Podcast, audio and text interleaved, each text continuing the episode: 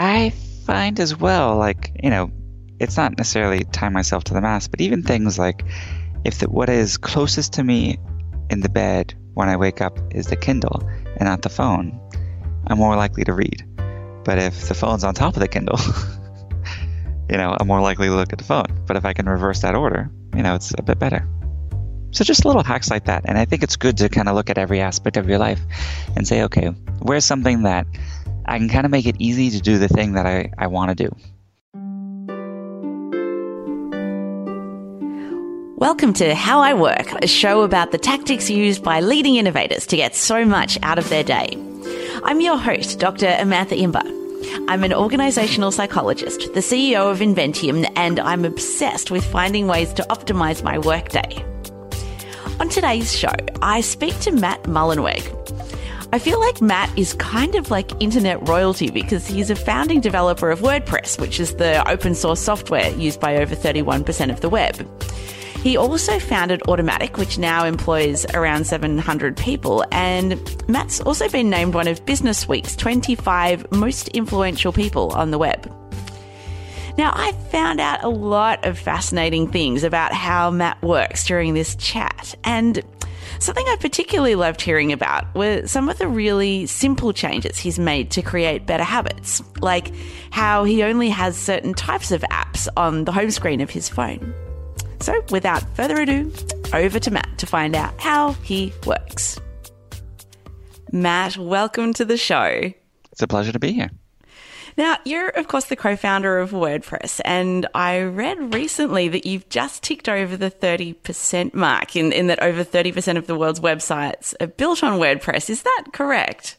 That is correct, and we're looking forward to getting the other seventy percent. Uh, amazing, amazing. Look, I'd love to start with what a typical morning looks like for you and, and also whether there is such a thing, given that I know you travel so much. Hmm, that's a good question. Um, so I would say that the thing that is my favorite morning routine is probably reading, actually, which is nice because I can do that really anywhere I am in the world. Um, if I can carve out... You know, some people wake up early to, to work out. I like to wake up a little bit early to get a bit of reading time in because I find that sets my brain up in the right space for everything I need to get done the rest of the day. I love that. I was actually reading on your blog. I was counting that you read, I think, about thirty books last year. And, and I was going to ask how you fit in that reading time. Are there are there other times in the day that you also block out for reading, or is it, does it tend to, to be more of a, a morning ritual at the moment? Uh, often when I travel is really good for that. So um, I'm actually reading a lot more this year than last year. I'll probably end up with forty-five or fifty books this year.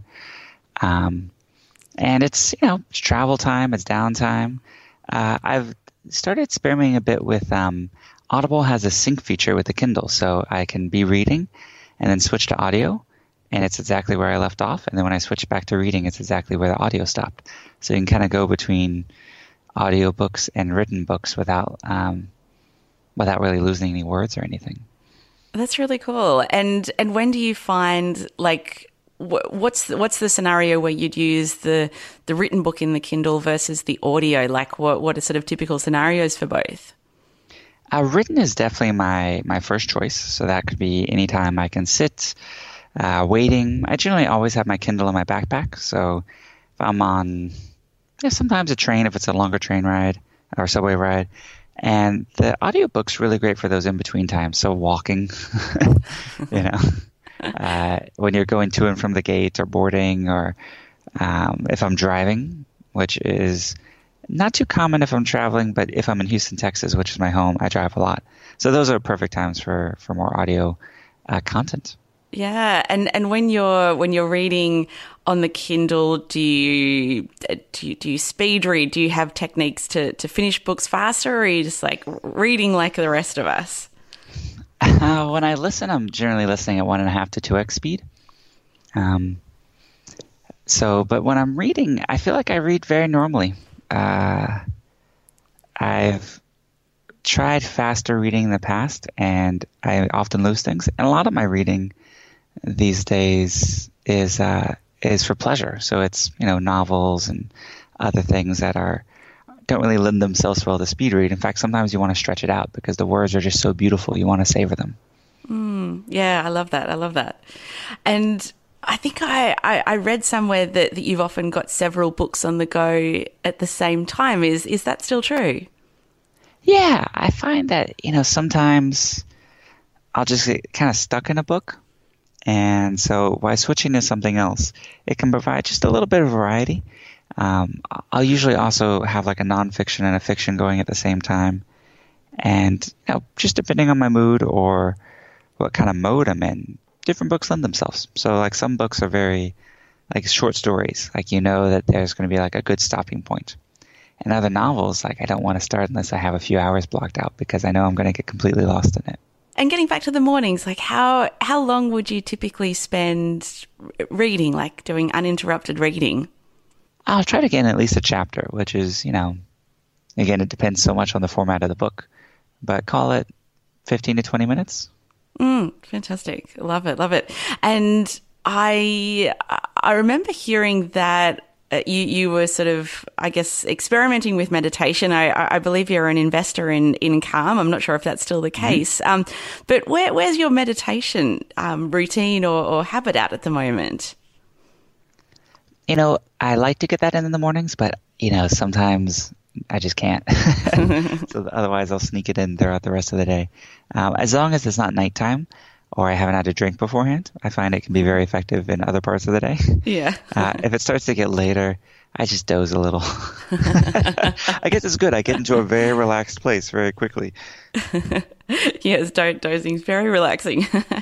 Excellent. Um, I, I, I wanted to um, ask about like how, how you ward off distractions, because you obviously work with technology for a living, but it can also be such a source of distraction. And I'm wondering, like when, when you're trying to get deep focused work done, what what strategies do you use for, for tuning out, I guess, the rest of the world and particularly digital distractions? Hmm. You know, it's funny because I have friends that are like, oh, you're so productive. How do you be so productive? And I feel like the most unproductive person. So my my approach is generally like a, like a Ulysses, where I tie myself to the mast, you know, plug my ears so I can't hear the sirens. And um, yeah, I find that I'm way better at planning ahead than actually resisting temptation. So if I can just close out the apps, or it's not that I'm getting lots of notifications and not looking at them, is that I'm just, you know, hiding the notifications for myself um, so that my brain doesn't even have to use the, the willpower to not engage with them. And, and I mean, do you have notifications constantly turned off, or, or do you kind of switch them on when, when you are in, sort of, I guess, more of a responsive mode? Um, I have notifications, but they generally don't buzz me. So the phone doesn't have any visible or, you know, I guess t- haptic feedback whenever something comes in. And then on the computer, uh, I'll just generally close apps out, you know, if it's not relevant, including Slack sometimes. Uh, that's maybe my biggest distraction, because I kind of keep it on when I'm working or having conversations. But, of course, then anything can come in. Uh, I find as well, like, you know, it's not necessarily tie myself to the mast, but even things like if the, what is closest to me in the bed when I wake up is the Kindle and not the phone, I'm more likely to read. But if the phone's on top of the Kindle, you know, I'm more likely to look at the phone. But if I can reverse that order, you know, it's a bit better. So just little hacks like that. And I think it's good to kind of look at every aspect of your life and say, okay, where's something that I can kind of make it easy to do the thing that I, I want to do. Mm, I like that. What what other aspects of your li- of your life have you made those simple changes that have led to better habits?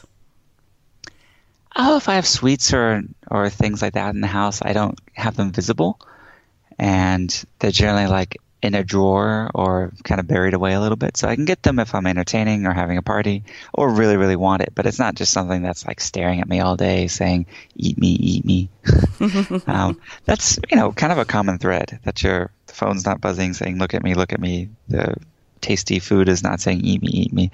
Just kind of out of sight, out of mind. Um, it's not one hundred percent true, but is uh, very helpful. Definitely, definitely. And and what else do you do to focus? So so you're closing down apps that you're not using and the notifications are switched off.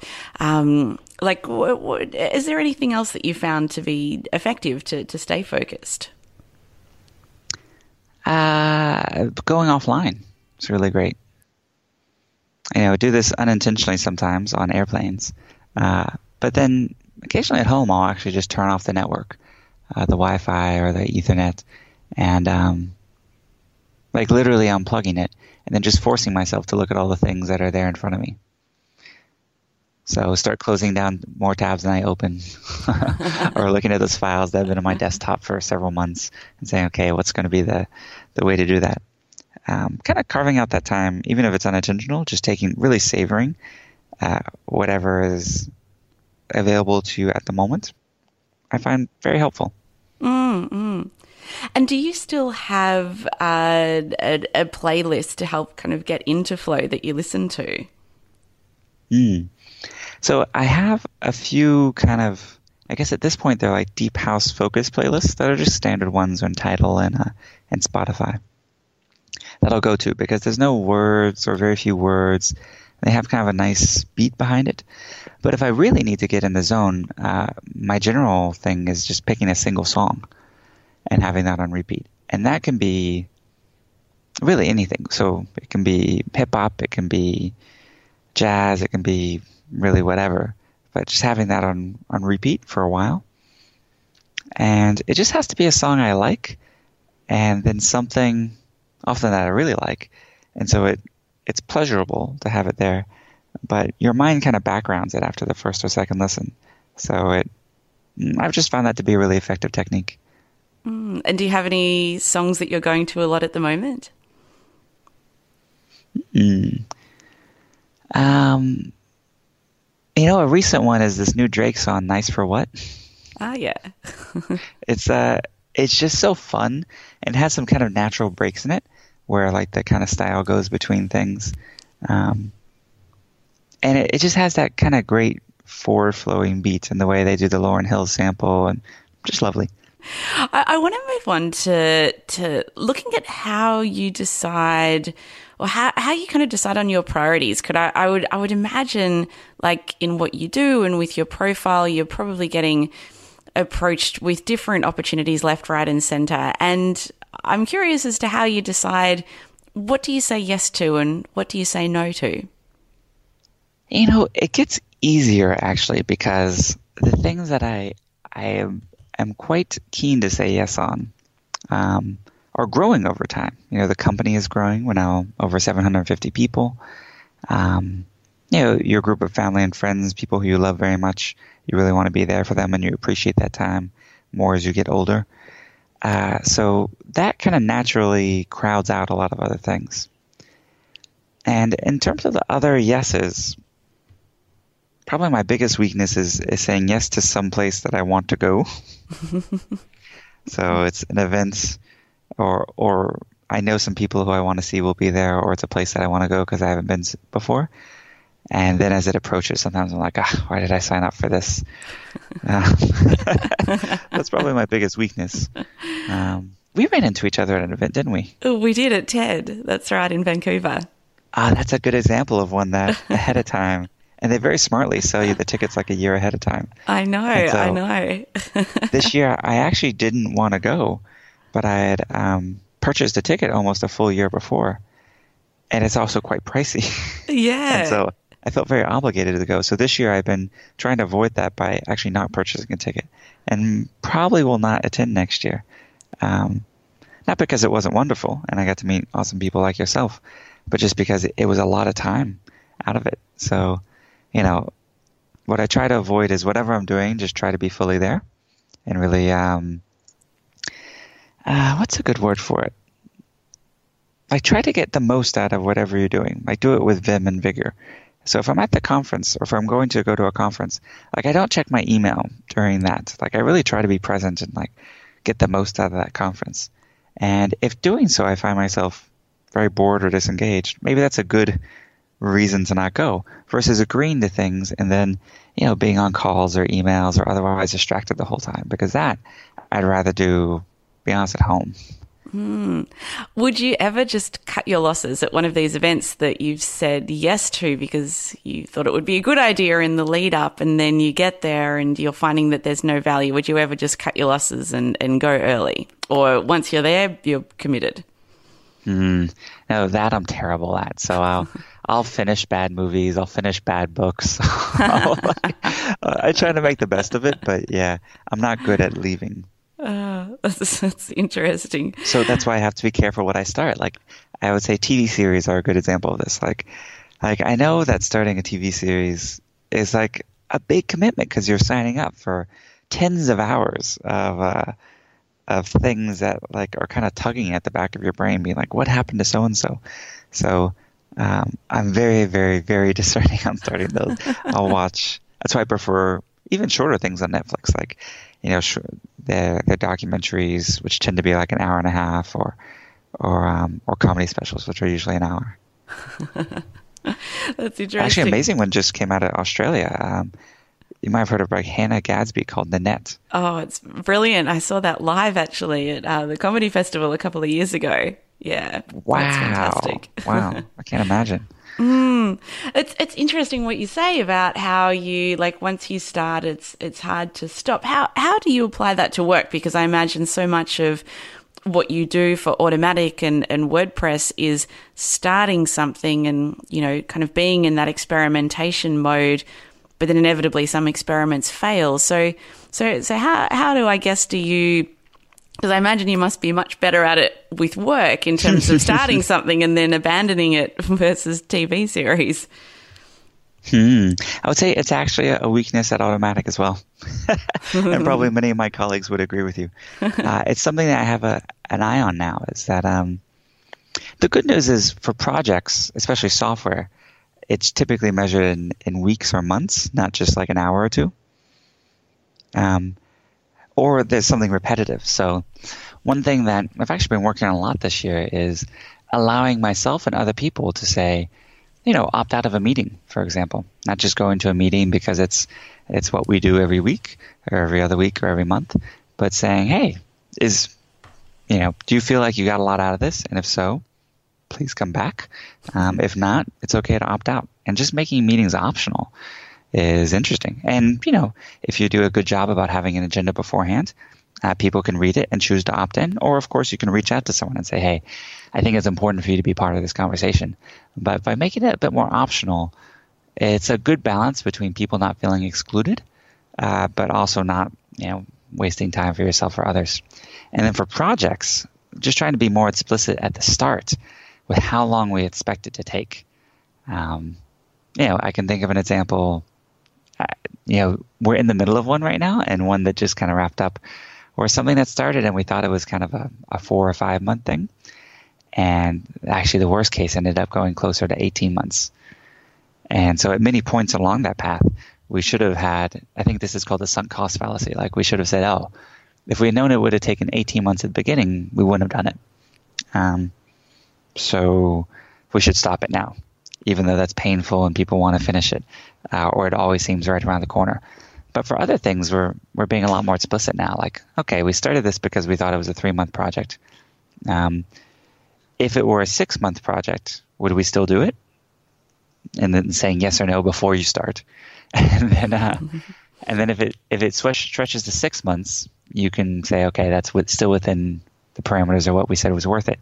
But when it starts to go beyond that, that's when you say, oh, not worth it. And then also that being clear to everyone involved so that they know that the deadline really starts to become much more of a deadline once it goes beyond that place that you wouldn't can do it from scratch. Mm. Yeah, I like that approach. Um, and, and I was curious as to um, what you said about meetings as well, and people being able to opt out of meetings. And it certainly puts the onus on the meeting organizer to make it a really good meeting. Have, have you had many people opt out of meetings after uh, after sort of, I guess, giving that permission? Oh, for sure. And I opt out of a ton. So I think that it's it's something that um, it's it's not necessarily. You want to have a culture where it's an okay thing to do and doesn't have like other hidden meanings. So obviously, if like it's some sort of like passive aggressive, I don't like your project or something, that would not be productive. But if it's really just, hey, I'm happy to be part of this, um, I'll read the notes, you know, you can stay engaged without needing to take that real time, uh, sort of real time interaction. You know, when you have a meeting, you need to think of the time uh, multiplied by the number of people there. So if you have eight people in a meeting, that's kind of a full workday worth of work. It's eight hours, even if it's just an hour-long meeting. Yeah, absolutely. Absolutely. I, I want to come back to something that you mentioned before about how when you are at an event, you'll you'll be present, you'll switch off email. And I wanted to know what, what is your approach to managing your inbox? And I and I get that you've obviously got Slack as well, and I imagine that's mostly for internal comms. But what's mm-hmm. your approach to, to managing your inbox? Hmm. Um, I don't know if I'm a great example here because my, my workflow and systems are very uh, kind of bespoke and unique. Um, I am, you know, I have two assistants, so for help with scheduling things or things like that, or sometimes just raising things that I might have missed, they're able to jump in. I have an email system which actually goes through, if you can believe it, a WordPress plugin. So when you email me, it gets piped through. Um, through WordPress, actually, uh, that then does like a database lookup on the sender. It has records of all my sent mail, so if I interact with this person recently. And then based on that and other characteristics or, or kind of regular expressions I write, the email might get filtered into several different boxes. Um, obviously an inbox, which is, you know, kind of the easy one, but then there could be an unknown box, uh, low priority, high priority, uh, shopping, you know, all these receipts and things. So having a lot of that filtering done automatically uh, means that I spend very little time uh, kind of categorizing things or filtering things.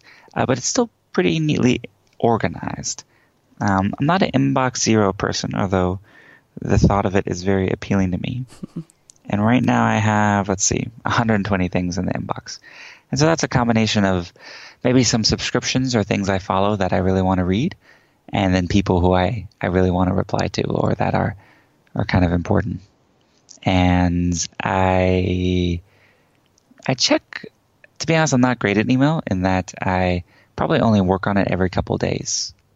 I might do like little bits of maintenance throughout the course of a day, um, but like really digging in and sending replies is at best kind of once or twice a week. Mm, wow. Does that take discipline, or is that easy to to sort of not be in it too much? I find email incredibly easy to ignore,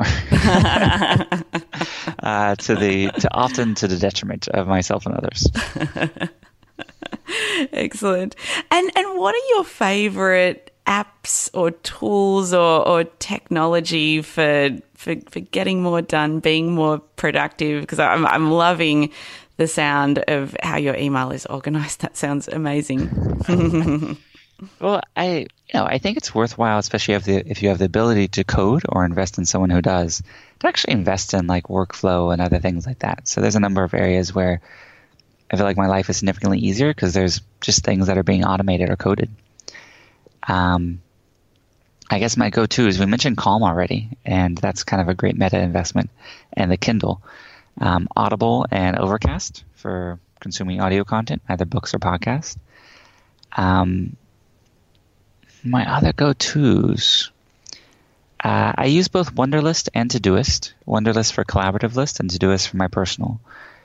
Uh, I use Simple Note a ton, which is actually an Automattic product for keeping notes throughout the days. And if I need to do something very collaborative, um, like let's say a person who I work with quite a bit will often have a shared Google document that we'll have open if we're ever having a meeting, and then also so it can function almost more like a whiteboard or shared notes.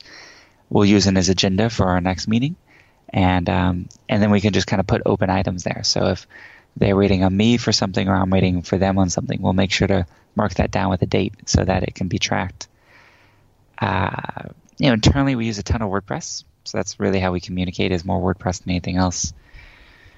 And you know, just trying to have like the home screen on my phone doesn't have anything that's distracting. It's only like good habit apps. Like, so, what's some examples of those? So like instead of Facebook, I'll have Kindle, or um, you know, audio apps, RunKeeper. My kind of bottom bar is uh, Lyft, Google Maps, Todoist, and Calendar. So all things that are are very uh, very kind of productive. In fact, I removed the Google app from there, which I like using for searching for things, because when you launch a Google app, it also shows you interesting news stories. So I just wanted to kind of change my muscle memory and uh, move it around. Um, I find that uh, you know, if I find myself using something too often or getting addicted to it, just moving it can sometimes break that pattern. So, you know, my thumb, I'll actually accidentally click on the thing I replace it with. You know, just because you, you get in these patterns, and um, and by knowing how the patterns work, I think it makes it at least more possible to break them. I won't say it makes it easier, but it makes it at least that you you can recognize yourself sometimes in it. Mm, mm, I, I, I like that. I've definitely experimented with what goes in that bottom bar as well.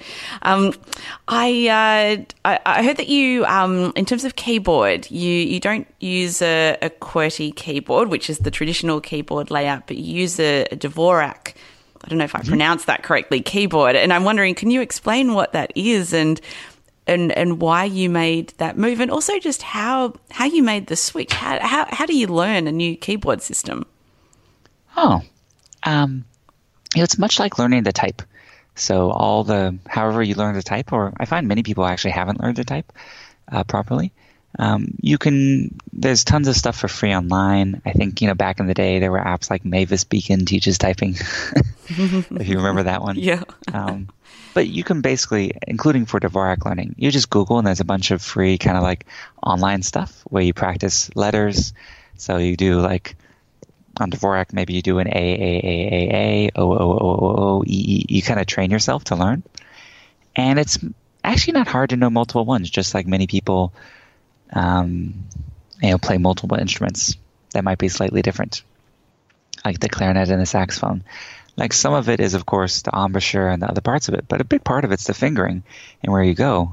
And after, I would say, not even that many hours of dedicated work, you know, call it fifteen to twenty-five of like deliberate practice, you can be easily at a, a useful typing speed, you know, call it forty or fifty words per minute, which is what I call like thinking speed.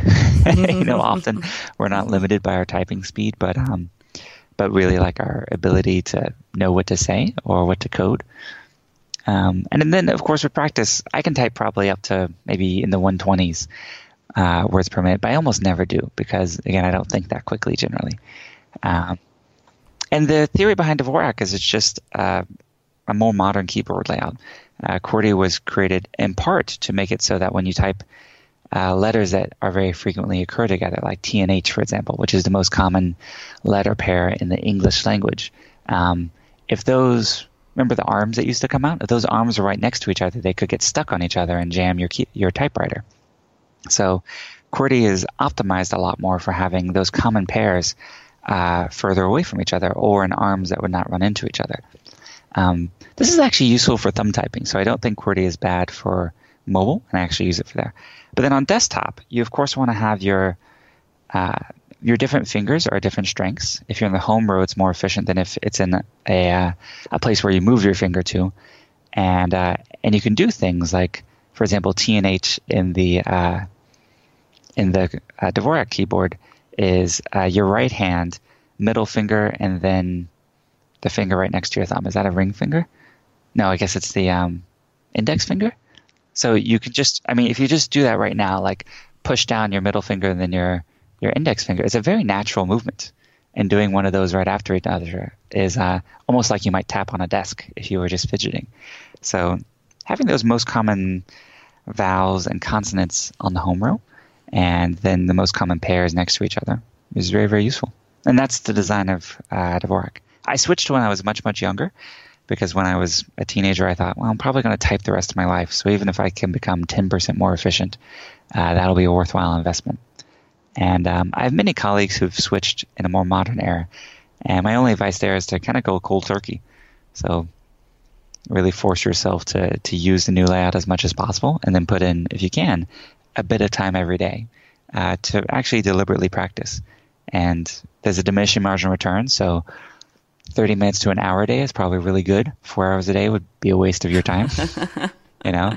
But if you can put in a bit of practice and then kind of force yourself to use it the rest of the day, where you're just kind of, you know, painfully slow but picking it up, you'll you'll be there certainly in less than a month. Mm, that's cool. That's encouraging. I'm I'm quite inspired to give that a go. If you're going to give it a go, by the way, there's one that's slightly more efficient. So there's a keyboard layout called Colemak. Ah, yes, I've heard of that. Yes.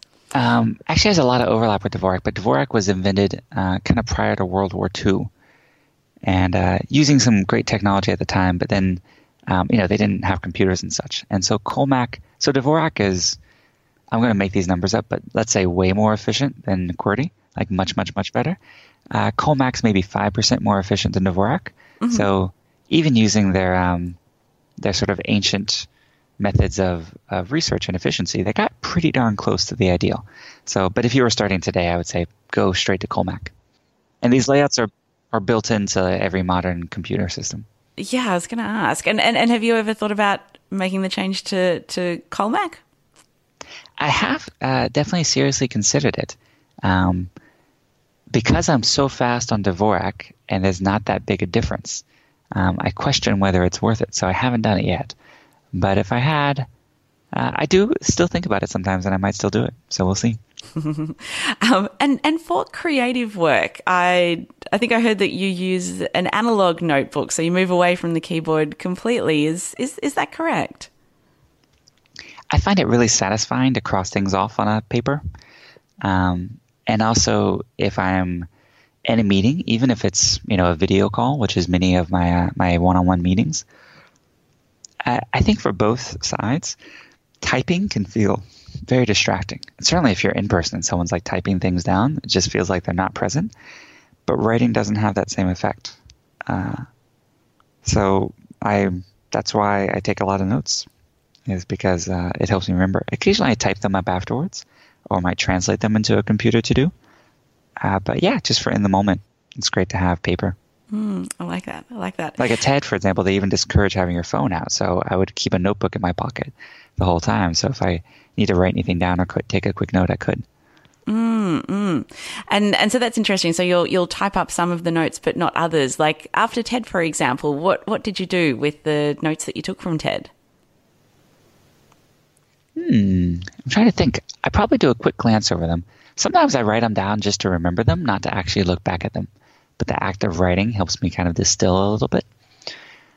Uh, and then other times, I'll I'll really go back and, and turn it into some to-dos. So like, for example, if let's, let's say you and I were having a one-on-one meeting and, and you were a direct report of mine, so we worked very closely together, um, I would take written notes, and then I would actually post the meeting as one of my, um, as you probably tell, I like meetings to be well time well spent. So I usually like to Uh, have a bit of time beforehand to prepare, and then uh, budget a bit of time afterwards to process everything that came out of the meeting and do any follow-ups, or at least track whether follow-up should be. Um, sometimes I'll even use a voice memo for that. So there was a time a few weeks ago I was really kind of back-to-back in New York and going between things very quickly. Uh, so I was literally almost running between meetings. Not quite, but... Uh, But they were very important meetings, so I really wanted to make sure I captured all my thoughts from them. So just as I was walking down the street, I did probably like a five or eight minute voice memo that was much like things I would write down, but were just, um, you know, kind of thoughts and things from the meetings. And actually, you know, once it's on your iPhone voice memo, um, I was able to send that to my assistant and she was able to type it up. So then that made it easier for me to turn it into written follow-ups and notes for my colleagues that I wanted to share the notes from the meetings with. Mm, I like that. Yes. Very cool. Yeah, I use voice memos quite a bit myself. Um, I want to I want to finish with a few kind of quick questions to understand what what are you consuming right now, because I can think it can be so so hard for the average person to to know, like, what are the the best and most inspiring and most interesting sources of information, given it's it's just all a little bit overload. So to start with, what What are like a couple of podcasts that you're currently loving and consuming? Oh, I'm going to do a plug on the first one. There's a podcast called Bundyville that uh, Long Reads, which is an Automattic product, did it with the M- with N P R, and it's a really fun narrative.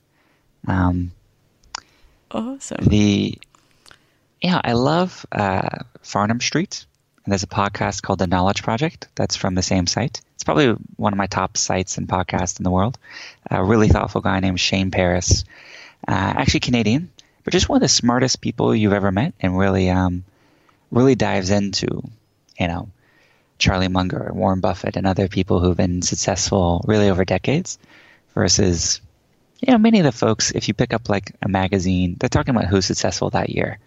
There's not a longevity to it, and so I, I get far more interested with kind of what's happened over decades, and so you find yourself drawn to folks like Ben Franklin, Charlie Munger, um, you know that. Or firms that have succeeded over a long time, even like the Koch brothers, that you're like, okay, there's something working here that goes beyond, you know, even one or two business cycles. Mm, love that. Um, I love On Being with Krista Tippett, probably one of my top ones. On Margins with Craig Mod. Uh, I listen a lot to Tim Ferriss, of course. He's a, a good friend. And, um, you know, a new one that I just started that I'm very much enjoying is there's a doctor named Peter Attia. And I think his podcast is called Drive, the Peter Attia Drive. And he is a doctor, obviously an M D, um, but also, you know, really studies wellness and longevity. And so I would call him very much on the, maybe bleeding edge isn't a good word to use with medical terms, but like the kind of the very uh, up to the minute on all of the latest papers and science and everything like that. And so he engages with folks, um, like maybe Rhonda Patrick, who are, are literally driving the science for um, what helps you be your, your healthiest. And uh, so that I just find really, really fascinating. Mm, oh, I'm going to check that one out. That sounds really interesting. Um, e-newsletters that you that you actually look forward to receiving. You mentioned you might have a few waiting for you in your inbox to be read. What, what are your favorites? Oh, it's actually a big overlap with the things I just said. So Peter Attia has one. Um Farnam Street has a newsletter. Letter yes, I, I get that one. That's great. And there's one other that's kind of new for me that I'm enjoying. Uh, Craig Mod has one. So like, it's funny. It's almost all the same. If I'm if I like them enough to listen to their podcast, I probably am willing to get an email from them. Um, the one of the others that's kind of relatively new and someone who I'm a huge fan of is Kevin Kelly. Uh, he is has a website, k k dot org. Super, again, someone who's done interesting things over decades, uh, including like being one of the co-founders of Wired magazine and, you know, walking hundreds of miles through Asia in like the sixties and seventies and like just like way before anyone else was on things, studying virtual reality in the seventies um, and eighties. So he has one called a Recommendo, which is he and two other folks who are also very interesting go through and recommend just a few things each week. That might be a book, it might be a thing, it might be a movie or a Netflix thing. So I found that to be really high signal to noise. Mm, I, I recently subscribed to that one, and I must say I'm I'm loving that. Um, and finally, I'll say one more. Can yeah, I put sure, in one more? Absolutely. It's called the Long Now Foundation, which is actually one of the places where I've gotten to know Kevin Kelly through, and they do a series of talks. It's a foundation literally dedicated to long-term thinking, and so. You know, you can imagine their talks being really great and uh, the things they publish on their website being also excellent. Oh, that's cool. That's cool. And um, and finally, you it sounds like you're, you're going to hit about forty-five books this year. What, what's a what's a good one that you've read recently? Hmm. You know, I'll try to recommend some ones that aren't like the ones that everyone knows. Like I just finished Sapiens, but like everyone knows Sapiens, mm. right? um A really great sort of collection of nonfiction essays, which is called How to Write an Autobiographical Novel, by a relatively new uh, Korean-American author named Alexander Chi, uh, is really fantastic. Um, in terms of a business book, I read one called Black Box Thinking by Matthew Syed.